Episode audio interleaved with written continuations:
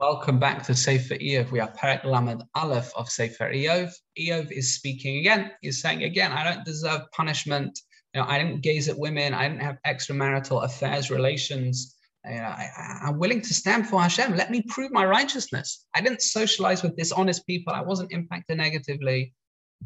He says Iyov was used to Iyov was used to taking a stand when he felt justice wasn't being served. So why can't I respond now? I want to take a stand now, says Iyov.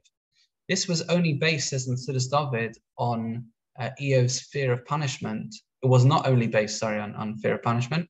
It was even based on awe of Hashem. In other words, I was on a high level. I was helping people. You know, this suffering that we've described, the contrast between success and failure, success and suffering in Prakim Chavtes Lamed, is all the more contrasting, all the more puzzling because of who I am, says Iyov, who I was, what I achieved. Eov talks about the insignificance of money and wealth to him. If you remember, that was a theme throughout. He still doesn't feel the material world is something particularly pleasure, pleasurable, is something to aim for. The Malbim talks about in uh, Ches that every sin has an element of denying Hashem. In other words, if you really have proper emunah that was strong, that was uncompromising, then you wouldn't compromise on your actions. You wouldn't sin. You'd fear Hashem. You wouldn't do that. And therefore, says the Malbim, is, is you can't, even if you can't be held accountable for the sin itself sometimes, you can receive punishment for denying Hashem's existence, that element of lack of emunah in the sin.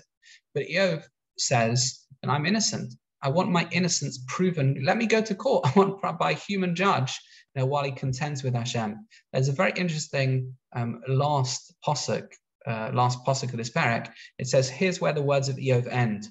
That's the translation of it. Um, what does that mean? So there's two very different explanations. The Malbim says what it means is this is the end of Iyov's response to his friends. Rashi says not like that.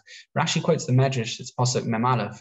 Uh, he says that Iyov is saying, if I'm wrong, let the entire book of Iyov be thrown away and let it, uh, instead of it leading anyone astray. And I will admit, if I'm wrong, fine, finish, throw the book away. Right? That is the end of the words. That's what he was saying to his friends. Here ends the words of Iyov. It was a challenge. Or am I right? In which case, keep the book. Or am I wrong? In which case, throw away the book. And no one should be uh, tripped up. No one should uh, stumble over, you know, the, the arguments in this book.